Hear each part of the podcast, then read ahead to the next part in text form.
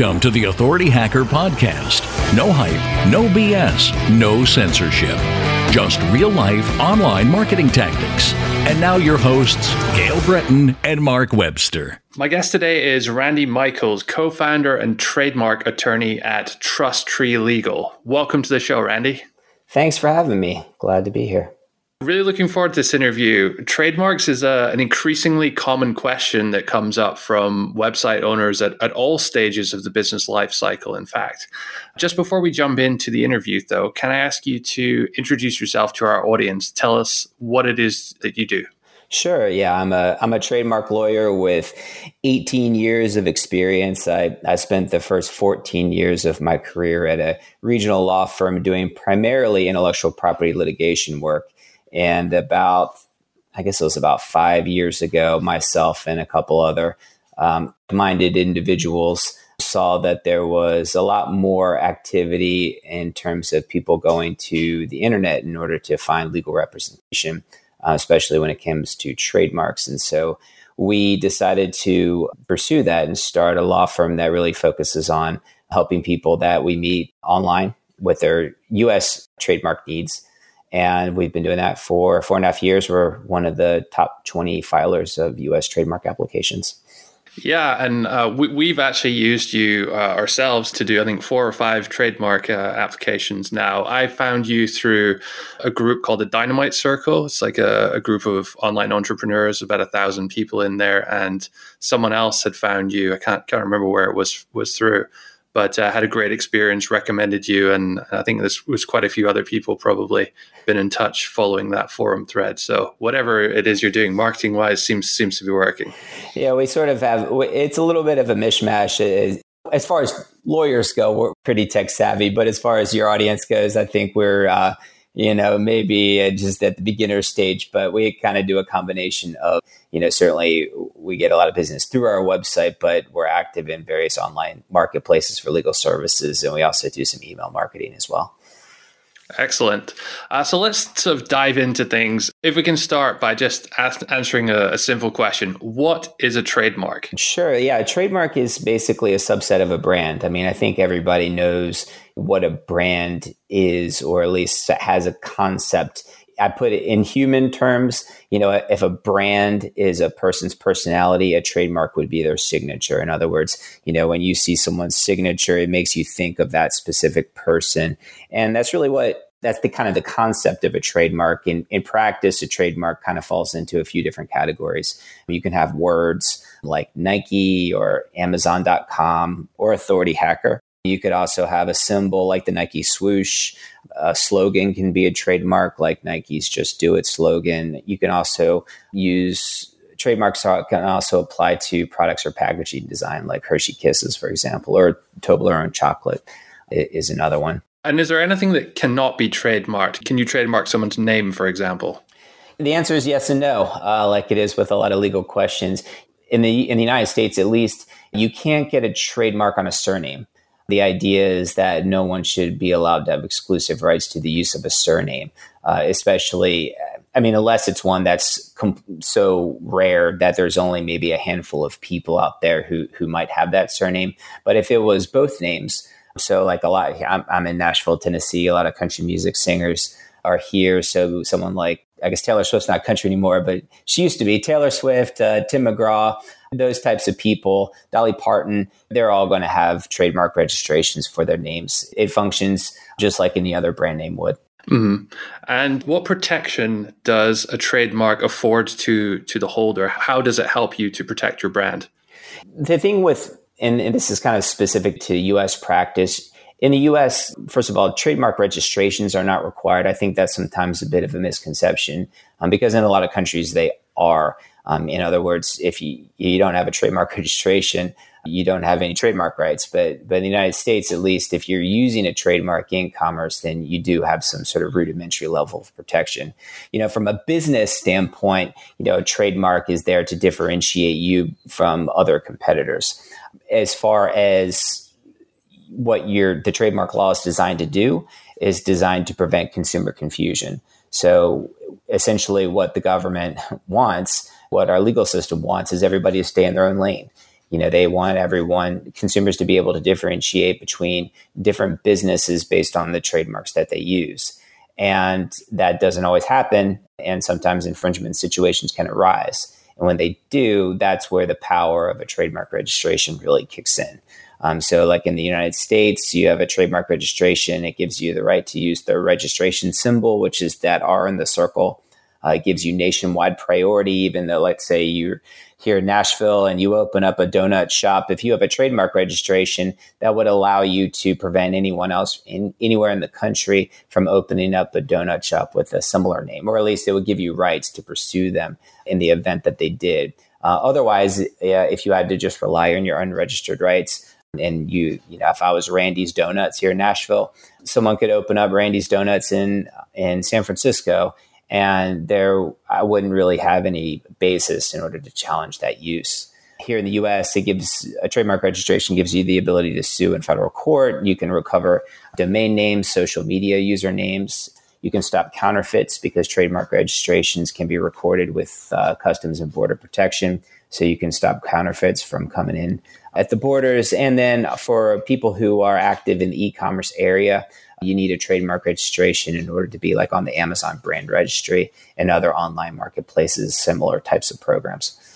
Yeah, that's something we actually have personal experience of quite recent recently. The uh, the social media side of things. So we had uh, someone else who had registered the Twitter username Authority Hacker long before we even started, and they had they'd let it drop a few years back, and someone else, a, a second person, had picked it up and were trying to impersonate us and basically sell us the the domain, sell us the the Twitter handle for several thousand dollars, I think. And Twitter wouldn't even entertain any questions or any kind of support issues from us unless we had the proper trademark registration. So having that allowed us to speak to them, and they they took it seriously, and we eventually got the uh, the Twitter handle from them. So I can I can speak from personal experience that the system works. Um, I don't think we would have been able to do that without it, really. Right. Have you ever looked at any of the various, like either social networks or um, e-commerce sites? If you have, if you ever find yourself in a situation where you've got to fill out an intellectual property infringement complaint form, that's one of the first fields that will be in there is they'll want to know the registration number. And you talked about people selling on Amazon. Uh, can you go into a little bit more detail about why it's extra important for for for those people to to have trademarks registered? Sure. Yeah. So I, I don't sell on Amazon. I guess I should put that caveat out there. So so my understanding of the brand registry is, is, is, somewhat limited, but I know that there is enhanced brand content that's available to to sellers on the Amazon platform that you cannot have access to unless you have a registered trademark that and you've applied for the brand registry and gotten onto the brand registry. There's also a number of tools available to sellers to combat counterfeits, which is obviously a pretty big problem on that platform. So, you know, in, in other words, it's really the only way to to, to really efficiently do business, I think, on on those types of websites is to have a trademark registration and, and, and to be a part of the brand registry. Yeah, I think my understanding, at least, of, of Amazon is that a lot of suppliers who are producing goods are actually having them manufactured in China, and the factories that are producing those goods are selling those same products to to many people. So it's it's fairly easy, I think, for other companies to come in and, and start selling the same goods or same products as you if they see on Amazon that you're doing well. So I think that's per, maybe where the uh, the kind of protection angle comes from, um, at least. Okay, so at what point in a business life cycle should you start thinking about this? I mean, is it something you need to worry about on day one when you're first coming up with your business idea, or do you need to wait until you reach, you know, X amount of scale before this really becomes a, a big issue for you? It's probably going to be one of the first things that comes up only because the business has to have a name. you have to have a name. Your products and services that you provide have to have names as well. and those names usually can function as trademarks depending on the, the types of names that you're using. I mean, if you were just going to be, you know, the website company, for example, something like that has no trademark value to it. But if you were thinking about coming up with a more distinctive name, then there's a pretty good chance that there's a um, it would have some trademark significance to, to what you're doing. When it comes to the trademarks themselves, from the legal side, there, there's a spectrum of, of trademark distinctiveness. In other words, trademarks are, are sort of measured on a scale from strongest to weakest to incapable of functioning as a trademark. And so when you're going through that process and or if you're trying to figure out where you fall on that scale, generally speaking, the big categories are in the strongest trademarks are what I call fanciful trademarks. So something like Haagen Dazs or Exxon or what one of my partners calls evil robot names. Those are considered the strongest trademarks. They're made up words and they're entitled to the broadest scope of trademark protection. And then one rung below that on the on the spectrum, you have arbitrary trademarks. That would be like Apple for computers or Camel for cigarettes. Then you have what are called suggestive trademarks, and that would be like Coppertone for sunscreen or Greyhound for buses. All three of those categories of trademarks um, in the United States and pretty much any other jurisdiction would be capable of having some form of trademark protection attached to them, either in an unregistered way or as a registered trademark. Then, when you kind of you get below that, it starts getting into areas where you might not be able to protect your name as a trademark. One of them being descriptive trademarks. Um, that would be literally something that just describes what it is that you do. You know, if you are the website building company, you you build websites, then that would be a descriptive trademark, and the trademark office, at least in the U.S., is not going to allow anyone to have exclusive rights to the use of that name. You can still get on. There's a secondary register um, that would still get you a trademark registration, and it would allow you to there's a you have the ability to acquire enough distinctiveness and a descriptive trademark over time that you might be able to to eventually get a trademark registration, but at least for the time being, it would be considered descriptive. And then below that is generic names, and I think most people understand what that is. But you know, that would be like smartphone, social network, website. It describes what it is. Nobody, no one can have exclusive rights to to those words, and so anyways, to get back to your original question, the point is is that most people probably already have a name that they've either in mind um, that they've already developed. And based on kind of where it falls within that spectrum, they might have something that can be protected by a trademark registration, or, or maybe it can't be. And so it's good to be thinking about that at an, at an early stage, uh, just because it's one of those things that the earlier you can get that sorted out, the better position you'll be in the long run just because trademark registrations can take a long time to secure. So you you know you could it could take you a year or two in order to get your trademark registration. So the sooner you start the process, the better. You also want to know at an early stage too, sort of the second, I guess, part, and this might be where you're going. Once you realize you have a trademark, to, to figure out if like you're if something that can be registered as a trademark number one, but number two, whether you, there's any potential conflicts with with anybody else. Um, just because that's another thing for a startup uh, business that you want to know sooner rather than later. Yeah, anyone who's tried to uh, uh, buy a, a, unique, cool sounding domain .com domain name recently has probably ran into to that issue with, with coming up with a name. So it's I guess it's another layer to the whole name planning setup. Uh, one of my friends actually, he was setting up a water filtration company, came up with a really good name, but then and the dot com was available but then turns out the trademark was owned by a drug company in the in the US for something so it was kind of a, a bit of a red flag there quite quite early on so definitely something to uh, to pay attention to I think so you mentioned about amazon.com and apple the word amazon and the word apple they're words that are just sort of in the dictionary how do they come to be trademarks is it through continued usage i mean can i pick up a a dictionary word that's not used and, and use that as a trademark? Yes, if it's an arbitrary usage, you know, so it, it, all depends on context. People ask that all the time because they think, well, you know, it's in the dictionary, so it should be available for ever, ever, anyone. And and the answer is it could be. If you sell apples, you know, you can use the word apple.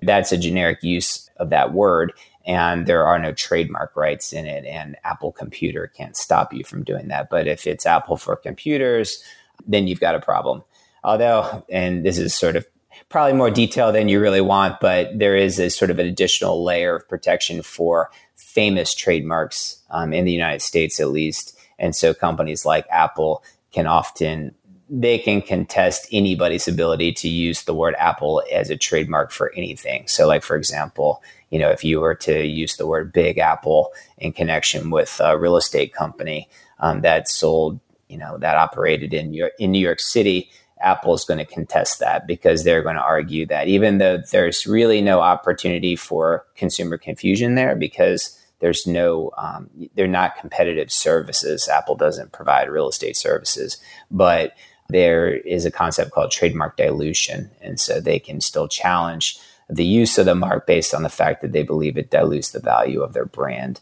This is something that was is only available to a very limited number of famous brands um, apple is probably the most notorious in terms of enforcement but you know google Disney, anyone like that. So do not try if you're thinking about starting up uh, a business. Do not incorporate. If, if you have heard of the name before, used as a brand name, it's a pretty good idea not to not to use that, even if it's for something that's completely different. This is also important because I, I, see a lot of websites who particularly do who do reviews on a certain category of products, maybe like uh, iPhoneReviews.com or something like that. I, I, presume Apple has the, the, the phrase iPhone trademarked as well, but that's probably a big no no in terms of you're likely to attract attention of big scary legal teams for if you if you set up a, a business with someone else's trademark, uh, uh, not exclusively but as part of the your your name. Yes, you absolutely will. Apple has a number of very well paid lawyers who basically work for them full time doing enforcement work. And it's not only just lawyers either. You know, there's a lot of tools that um, the lawyers use in order to identify infringement. Um, another thing commonly used in the industry are private detectives. And so um, what can often happen is that uh, someone thinks that they're dealing with someone who's interested in learning more about their business, but really what they're here, who they're really hearing from is a private detective who's been hired by that big brand in order to investigate their use of the trademark and is looking for any angle that they can think of in order to, uh, you know, to back you into a corner. So it's just one of those things that there's a lot of risk that you assume, you know, if you were to to incorporate a, a well-known company's trademarks into your business name or in any of the products or services that you're selling. Yeah. Uh, and, and one other thing I wanted to, to mention as well is that Empire Flippers, who are one of the largest website brokerage firms in, in our industry, they, they're sort of a marketplace for buying and selling websites. They actually have a specific field in their listings, whether you have a, a trademark or not. So that leads me to assume that buyers, especially, will will value a business which has a trademark higher than than than not, I guess. Sure, no, absolutely. You know, I mean, those are those that kind of gets into some of the other reasons why trademark registrations are important, and they're things that aren't necessarily specific to, you know, the your to to the law, but there's there's certain number one, there's just a perception that having a trademark registration has uh, has more value to it. So if you're building a business that you might be looking to sell to somebody else um, the business business owners are going to look into your intellectual property assets as part of the due diligence process. And if they see trademark registrations, they're number one, they're going to be pleased to know that the, that diligence was was done.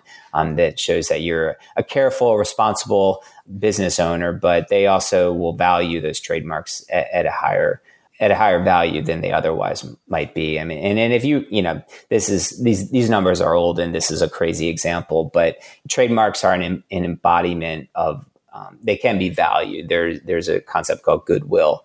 And mm-hmm. when you, when you look at a balance sheet, goodwill corresponds to essentially to trademarks. And for some businesses, you know, it's basically if you were to, the value of a business over and above, you know, beyond it's sort of like its hard assets so some, I mean, this is a, a few years old, but you know, the goodwill and the Google trademark was calculated to be worth over $40 billion. It was like 25, 27% of the value of the entire company. Mm-hmm. Wow. So that's very significant. Yeah. Absolutely. You know, and that's obviously an outlier, you know, as far as examples go, but it gives people an idea, you know, that there's something more to it than just, uh, you know, having the ability to recover a, a Twitter, you know, username if necessary.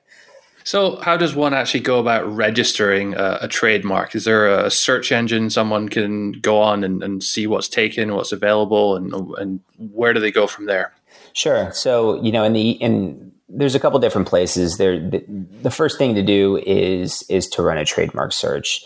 Um, and this doesn't, you don't need to break the bank to do it because there are some free options out there available for people. If you if it's a U.S. trademark application that you're interested in filing, then you can go to the U.S. Patent and Trademark Office website. It's uspto.gov. The website's a little clunky, and so is the search engine, but you, at least you can kind of run some some quick searches just to see if there anything pops up. It's what we trademark searches are classified kind of in two different ways and there, there's one that's it's a preliminary or knockout search and that's what that's designed to do is to spot obvious conflicts and then you have the the second type of search is is a full search or a comprehensive search and that's really for if you need to know everything there is to know about about a particular trademark that's what you would uh, want to be interested in doing after you ran a, um, a preliminary search yourself. And for most people, running that preliminary search is really all they need to do, you know. And if they are, um, at least if they're based in the United States, they can go proceed and file a trademark application themselves on the USPTO website. Um, if they are located outside the United States, the law or the rules have recently changed and so that you are required now to have U.S. legal representation. If you're based outside the U.S., uh, you can't file your own trademark applications anymore. So the Chinese trademark, yeah, the Chinese trademark mills basically broke that for everybody. So it was becoming a huge problem in the U.S. where all these uh, Chinese trademark applications were being filed by Chinese nationals for things that really weren't ever being used. They were using faking a lot of the information that was you know, relating to the goods and services. And, you know, as I understand it, there was actually even the government in China was sort of subsidizing this effort.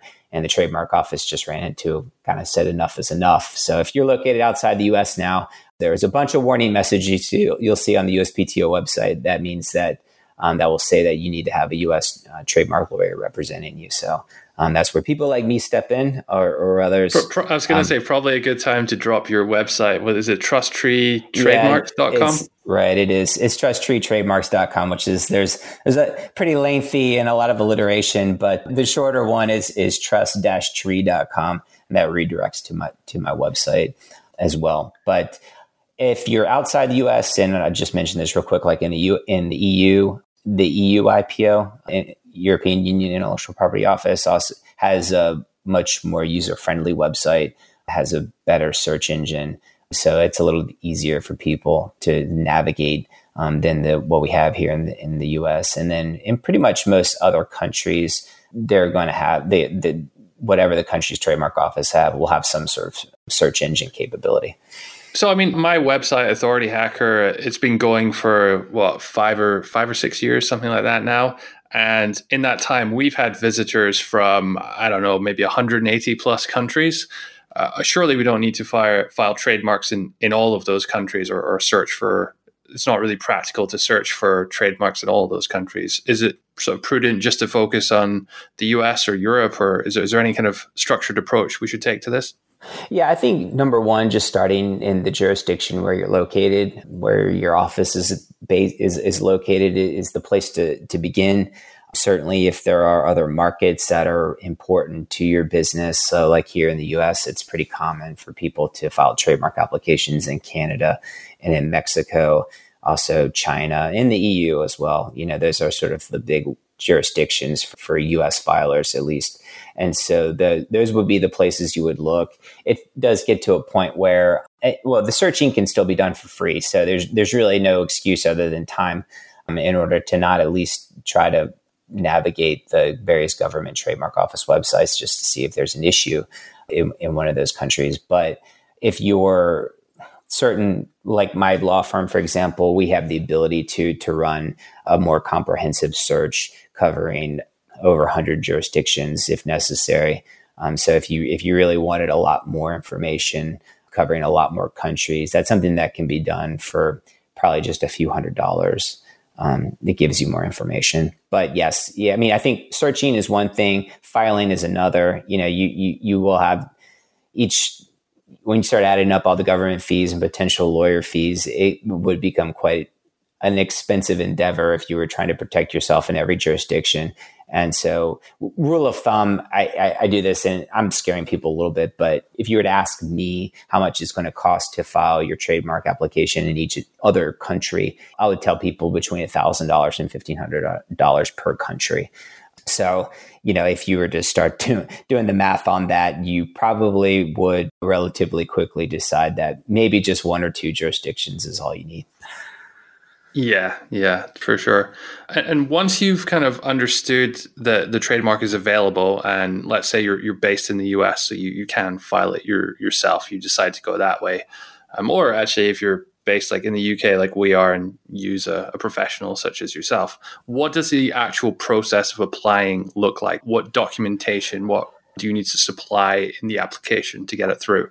When I prepare a trademark application for people, um, you know, first of all, a lot of the information it I think is pretty obvious that you would think of, you know, who's going to own the trademark, whether if you have a business that's established or if it's going to be a person or persons. Um, can also own trademarks, and a lot of times people ask me, "Well, I'm, you know, I'm a UK business. Can I own a US trademark registration?" And yes, the answer is yes. Um, there's there's no problems there. So we need to know who is going to own the trademark. We obviously know what the trademark is at that point because we will have done a search on it. We know what the goods and services are for the trademark. And then the next big question is really whether or not the trademark is in use in commerce. And that's sort of a legal terminology here um, in the United States. Use in commerce corresponds to uh, basically if you're if you sell goods, it would be that you have sold goods under the trademark in the United States. If it's services that you provide, then it would be that you've provided services to US customers or consumers. Services are a little easier because you don't actually, no money has to change hands or anything like that. So, you know, in, in your case, for example, if you're providing podcasting services, for example, all you need to know is that you've got some US listeners, you know, and that would satisfy that use in commerce requirement. So if you have use in commerce, then we have to provide the trademark office with an acceptable example of use. So in the case of a like a podcast, for example, we're going to we would submit a, a website screenshot of the homepage, the website that would show the trademark and describe the podcast maybe have some links on there to podcast episodes that people could use in order to access the podcast. And then the next thing, the other piece of information the trademark office wants to know is the date of first use in commerce. So they, in other words, they want to know like when was the first time that a U.S. consumer was maybe in the case of podcasting listened to a, a podcast. And this isn't necessarily an exact science. It's a it's it's called an as early as date. So it's really just a matter of providing the date that you know, like you just know 100%. Like I know by this point, people were actually listening to the podcast. Yeah. So, so you don't, just to be clear, you don't have to actually have sold a product. You can just have a listener or an audience, some, some kind of audience. Yes, yeah. So th- this is where so that essentially trademarks apply to either goods or services, and the governments of the world have categorized and classified uh, goods and services into 45 different classes. So the classes one through 34 correspond to goods and classes 35 through 45 are for services. So if you're, you know, podcasting or providing consulting services or you're doing software design and development, those are all considered services. If you are an Amazon seller and you sell lunch boxes, you know, those are goods. So you, if I have a, a, blog and I write some content on that blog, is the is that piece of content the the service or is it the advertising revenue I, I make off of that? No, it's the blog itself, is the content that you're providing people. It's considered, it's classified in the same class as educational services. So you're, you know, you're educating people, you know, maybe some more than others. Uh, but it is considered an educational service that's being provided. So when it comes to services, no money needs to change hands. You don't, again, you don't have to have made any sales. You just need to know actually, like for a blog, you, you need to have a blog and we need to be able to submit website screenshots and provide a date by which you know someone in the US probably accessed one of your posts. So that's would be for services for goods. You're to, if it's like an Amazon seller, we're going to do a website screenshot of the Amazon listing. and then that you know shows the trademark and describes the goods and it has the shopping cart you know on there. So the trademark office knows that people can actually buy it. And then also the date you know that corresponds to sort of like the first sale to to a US customer. So so kind of getting back to it, you know, it, it, if you can if you can sat, meet those criteria, then the application can be filed on an actual use basis. If you can't meet that criteria, the application has to be filed on an intent to use basis, and that's essentially buying yourself six to twelve months in order to gather up the information that you need in order to to claim actual use or or to launch the business or the website or whatever whatever it is you need to do at that point the application is is ready to go. You know in the case of my clients i i prepare it i send it to them to electronically review. If it if they approve it they'll sign it then we file it. And at that point we wait. Um, and it takes about four months for the application to be assigned to an examining attorney at the trademark office who's going to review it for compliance with various rules and regulations. The number one thing they're going to be looking for are conflicts with prior registrations and applications, and that's why we search you know, is to try to anticipate what it is that they might find when they run that search. So if we've done our job correctly, or you know, hopefully that search doesn't reveal any conflicts. Yeah, I, th- I think this is where where the value in having a, an attorney represent you really really comes into its own because it's very easy to to miss similar trademarks if you're just looking looking through it your, yourself in the search. Sure, no, absolutely. I mean, the thing is, in, is trademark searching is different than like domain name searching. So a domain name is either available or it's not. When it comes to it's basically whether or not there's an identical conflict is, is, all that really matters. When it comes to trademarks, trademarks are compared for similarities in appearance, sound, and meaning. In other words, you could have a trademark that, let's say, quick and, and quick, one spelled with a K and one spelled with a Q you know, there's a minor difference there in appearance because of the different letters, but they both sound and they mean the same thing. So the trademark office would consider them to be equivalents. And that's why it can be hard when you're doing um, trademark searching in order to identify all the potential conflicts out there because you might not be able to think of them. The spelling variations or abbreviations are another one, or phonetic equivalents like C S E A versus C S E E versus the letter C. It can also be translations are another, another issue. You know, bonjour in French, you know, hello in English mean the same thing. And the trademark office, again, would consider them to be equivalents. You might not be able to anticipate all of those things. And so that's another good reason to get a trademark lawyer involved because we have access to tools that are able to anticipate all of those different variations and, and, and provide a, a more clear understanding of your ability to register, register the trademark. And then does do they ever come back and, and sort of say, no, you, you can't have this trademark, or do they generally approve most of them? They usually find something wrong. really? and uh, yeah, I mean, the conspiracy theorists, you know, in me says that's because they have sort of a, they're kind of incentivized, I think, to to find issues, to issue spot, to issue what are called office actions, uh, which are it's a fancy word for letters in which they they identify problems. Usually, though, the, the, they're minor issues.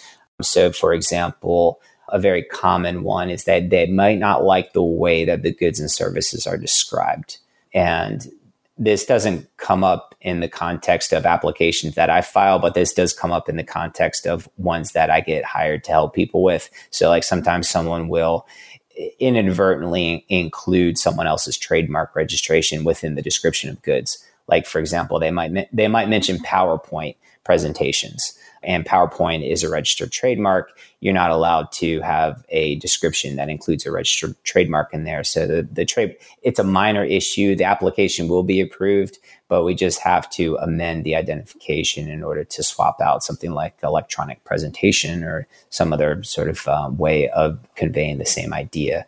Another one is that the trademark office might require what's called a disclaimer of rights to a term.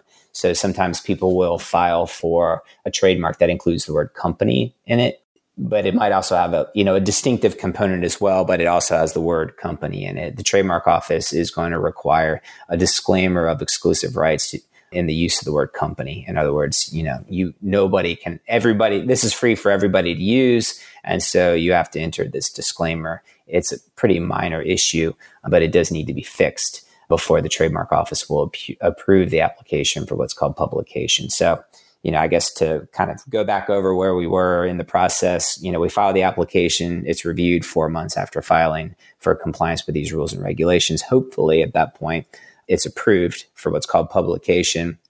And if it is approved for publication, then it goes through an opposition period, and this is this is typical process for for any application process throughout the world. But you know, at least in the U.S., we have a 30 day opposition window. So um, anyone who believes they would be damaged by registration of the trademark can oppose that application, and it's rarely done just because it's uh, most people aren't paying attention, and it's, it's typically something that is done by trademark lawyers for their clients. So, sort of an- another, you know, plug for the trademark lawyers out there is that we can we can do trademark monitoring, so we can help our clients identify the filing of a new application that's similar to one that they uh, have previously filed for, and so to let them know that they have the opportunity to oppose the application if they want. Do, do you guys have like software that like monitors keywords for that, or how is that actually done? We do, yeah. So the same platform that we use to search trademarks is the same platform that we use to monitor. Is it something you've created yourself, or is it uh, like a some kind of open source platform that, that all attorneys get access to? No, it, yeah, it's a third party tool. So there's there's a few different companies that provide trademark searching services. There's kind of two gold standards, so to speak. Uh, the one company is called now now called CompuMark, um, and the other one is called Corsearch, and those are the the kind of the two biggest players in this space. And then we use a company called TrademarkNow, and they're sort of the smaller, kind of more, I guess, disruptive player in this industry, and they're using artificial intelligence technology, which the other companies aren't aren't using at this point. But it it provides for what we believe is uh, is a more accurate search and certainly a lot more quicker. Um, you know, so again, we're we are lawyers, and so we're not um, we're not necessarily the most technical savvy people in the world.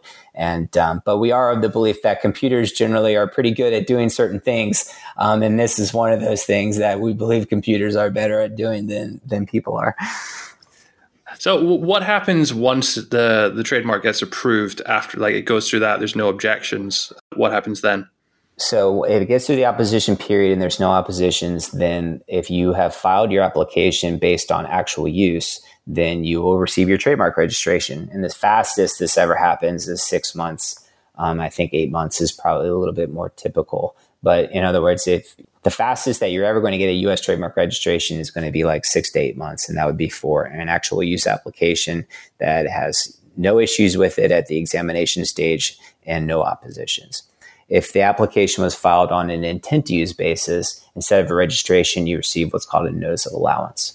And when you receive the notice of allowance, you then have six months in order to prove to the trademark office that you're using the trademark in connection with the applied for goods and services in order to complete the registration process. So that proof of use that I was talking about earlier that you submit with your application for an actual use application, this is the time for the intent to use application that you need to submit that proof of use.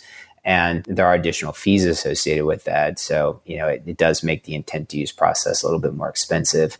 But, you know, for some people, it's worth it in order to get that early feedback, you know, about what they're doing, that there's no conflicts. And most people are able to make a decision about whether or not they want to you know complete the registration process within that window. If you find yourself at the end of that window and you still are either haven't made use of the mark yet um, and you want to maintain the application then you can file the first of up to five six month extensions of time. Um, so for some people you know maybe they just got a little bit ahead of themselves and they they still need more time in order to get that proof of use going, but they want to keep the application going and, and so they can file extensions. And there is also fees associated with those extensions as well. But good news is that you could keep that application out there, maintain it for, you know, two and a half years while you continue to work on your business. And once you have the trademark, that is the point when you're allowed to use the R symbol. Is that is that right? And what's the right. difference between the R, the C, and the TM? Because I've seen all those used. Right. The R is the registration symbol for trademarks. The TM is the unregistered trademark symbol. So anyone out there who doesn't have a registered trademark, you can use a TM. You know, there's no restrictions on the use of that. And it's a good thing to do because it lets the world know that you're claiming trademark rights in this. Um, it's just that you haven't registered them. So, so if I'm a website who's been going for you know six months, I've I've never even looked at a trademark before, but I'm I listen to this podcast and I think, oh, maybe I'm going to register my trademark at some point. A good first step is to actually go and put that TM next to your where on your next to your logo, next to your brand name on your website or in your footer. Well, yeah, you want to put it somewhere that's prominent enough that consu- people will come into your website will see it you know the whole purpose is it serves a notice function it doesn't need to be everywhere and some people you know they ask me they think that they're you know like i don't want to use it because i don't want to have to put it everywhere because it will look ridiculous you know but you know you don't have to do that but at, most commonly you'll see it on a website in the header maybe depending on whether or not the person's using a logo you know if, if it's just the name of uh, if it's just words you know just put a little tm you know, in superscript, you know, to the right of, of the word. If it's a logo, you could put the TM next to the logo. Mm-hmm. There's really no uh, right or wrong. It's just a matter of of associating the TM close enough to the trademark in some place that that in enough prominent places that people are going to see it, or at least they don't have any excuse not to see it. If you do this with the the unregistered tra- trademark, the the TM, am I right in thinking you, you can't prevent other people from misusing it, but you can stop people from registering it? Is that right? Sort of. You know, it, it again in in the U.S. you have these unregistered trademark rights, and so which is the concepts have become more blurry in the era that we live in now. You know, with the internet, because it, it, again, it used to be that you're operating a little store in your town using a TM next to your store name prevented anyone well didn't prevent i mean someone else in your same town could open up a similar store using a similar name and you would have the ability um, to pursue legal recourse against them. You know you could send them a cease and desist letter because they're in your town and you're concerned about consumers being confused. But you know where the limits of those rights are to are, are to your geographic area. So someone in another town catering to a different customer base doesn't need to they don't there's no likelihood of confusion among consumers you know? But now with the internet you know arguably you could say that unregistered trademarks um, maybe have broader uh, scope of protection than they, than they used to. I think that's uh, probably subject to debate. And i think ultimately really just depends on um, the players involved you know because that um, when it comes to cease and desist letters, I feel like, and I send out a fair amount of them, you know, my preference is always to have that trademark registration that I can attach to that letter. It just gives it that much more weight.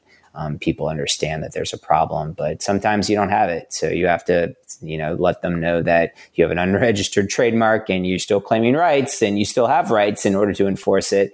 And people who recipients of those letters, if they're uh, acting uh, responsibly and in good faith, they usually don't question that, you know, and they'll just want to figure out a way to to resolve the situation. But you know, if you are a um, intentionally getting yourself as close to other people as possible, maybe wearing sort of a little bit of a, a black hat, um, then you're probably going to ignore that letter or you're going to fire back and be like, no trademark registration. So, you know, good luck. You know, we're not doing it. We're not changing. So, in, in what situations would you send a, a, cease and desist letter to, let's say, another website? Yeah, I mean, the number one thing is is if you there's any actual confusion. I mean, someone comes to you thinking that you're the other people, and you know the website. I mean, there that could come up in any number of ways. I mean, certainly in kind of like the brick and mortar world, you know, it, it's it's uh, people come to your store and they've got a coupon that was provided by a different store and they want to use it at your store and you're like that's not me that's the other person. That's sort of actual confusion right there. But it, it, happens you see it a lot of times in online reviews. You know someone will have a terrible experience with some maybe e-commerce site and and they just let them have it you know on uh, Google reviews or what have you. And then the trademark, the website owner is like, that wasn't me, you know, like, I don't even know what you're talking about that's another example, you know, where consumers are confused. So that's definitely the biggest red flag. So if there's actual confusion out there, then you would be well within your rights to tell the other person to cease and desist.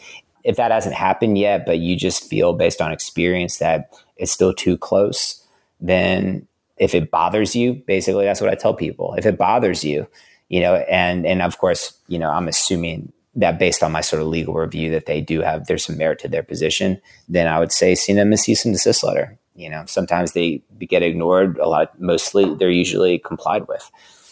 And what happens if someone ignores such a letter? It usually ends up getting a, a series of more strongly worded letters. You know, it's a letter writing campaign um, that I think every lawyer, if, if, it is a lawyer handling it, has kind of their own way of operating. But um, the gist of it being that ignoring this is not going to make it go away. And you know, you can usually wear them down over time. If they don't and if they're not going to comply, if they won't respond, then you know your options are. I mean, you do have some options. I mean, you can always sue them, which is sort of the nuclear option, and it's not necessarily the next first step that I would advise people to do, but it is there. Um, there's incremental measures that can be done. So, like on the social media website. So, for example, you know, I've had them where the person wouldn't comply. So then, you know, we filed a complaint with Facebook, you know, or we filed a complaint with Amazon and start escalating the pressure that way when all of a sudden their product listing gets taken down. You know, that can usually, that usually will get their attention and they'll, they'll want to work something out. You know, the other way is if it's a domain name that's the infringing issue, then you do have the ability to initiate what's called a UDRP proceeding and uniform domain name resolution procedure policy. I'm, I'm probably missing the uh, all, all, all, the letters there, but essentially it's like a, a streamlined lawsuit um, that can be initiated against the owner of, of an infringing domain name. And then also within the trademark context, you can also, if there's a registration, for example, involved, um, and this does happen sometimes whereby someone will get a trademark registration for something that your client, or, you know, or you know, in my case, my client has prior rights in and they want that registration canceled or they want them to surrender it. Um, and if they won't do it, then we can petition to cancel the registration at the trademark office. Or if it's a pending application, we can oppose it. There's like the UDRP proceeding, there's sort of half steps towards litigation. It's a little bit like litigation. These are like lower cost, kind of fast options that, that don't involve, you know, six months of casework or something like no, that? No, well, a lot more than that. I mean, the U.S., you know, if you were to get involved in a trademark infringement lawsuit, you know, if it was, I mean, again, most of them get settled and resolved early on. Um, but for the ones that don't, if they have to go to trial, I mean, you're looking at probably two years of your life and several hundred thousand dollars in attorney's fees. Wow. Um, so it, it's not for the faint of heart. It has to be something that is critical, you know, to the health of your business that you UDRP, on the other hand, costs how much? to the the filing fee depends on the number of uh, the sort of the size of the panel that you're requesting. I don't have the numbers up in front of me, but I think if you if you just need a single panelist to adjudicate the issue, then you you know it's like it's a little over a thousand dollars, and you know I think it's a it's I think it's a few thousand dollars if you want a panel of of three people to look at the issue, and then there's going to be time involved with it a little bit uh, in terms of preparing. And if you hire an attorney to do it for you, then there's going to be additional fees with that. But, you know, all in, it can be done for, you know, let's say less than $5,000. Excellent. So, is there anything else which I, I, haven't asked you about the the trademark process, which you you feel particularly website owners should be aware of or, or should know? You know, I, I think that when it comes to the it's sort of the website world, the internet world, the the same laws that apply to regular old brick and mortar um, disputes are this are also ones that apply to to the internet. You know, and I think that it's not like there's any real special treatment that you get just because you're operating a website, and also you, the the concepts of what's confusingly similar might be a little bit broader than what my people might think of just because you might be an e-commerce seller of a sort of like an obscure product and you might run into a dispute with a large brick and mortar retailer, you know, who maybe sells this among thousands of other things within their stores and they believe that there's some some likelihood of confusion there. So so the point is is that I mean the risk of that happening is is small, but you know, I, I guess you should still do your research you know in other words is the bottom line you know just because you're you're operating your website or you're selling some you know kind of some obscure things on amazon and doesn't mean that you're immune from some of the same problems that can arise for you know just regular brick and mortar type businesses mm-hmm. okay great so do you want to uh, well we already mentioned it but uh, trust tree trademarks.com trademarks. right. was the yeah. I love the alliteration in there. It's great. I know you have to talk my my partner Bill he he feels very strongly about it. This is like he, he he's kind of the he's a former engineer and so uh, and really for that only reason he he's the one who's sort of in charge of our website. So if you ever go and you see you'll notice there's a lot of puppies on our website. Um, all of that is my buddy Bill um, and you can uh, congratulate him on it. He feels the website's his baby, but it's trusttreetrademarks.com. Shorter version is trust-tree.com that redirects to our website. Um, you can also reach me by email, you know, if you have any questions, you know, or, you know, we don't I, I you're not going to get charged for a free consultation. So it's uh, my email address is Randy R A N D Y at trust T R U S T dash tree T R E E dot com. Yeah, and we'll we'll put all those details, links to your website and and whatnot in the the show notes of this podcast as well. Well, Randy, thank you very much for coming on today. Really appreciate your time. Great. No, I appreciate it. And um, yeah, feel free to let me know if you have any other questions. Thanks. And thanks for tuning in today. Uh, always appreciate it. Gael and I will be back next week with another episode on Monday. So hope to see you there.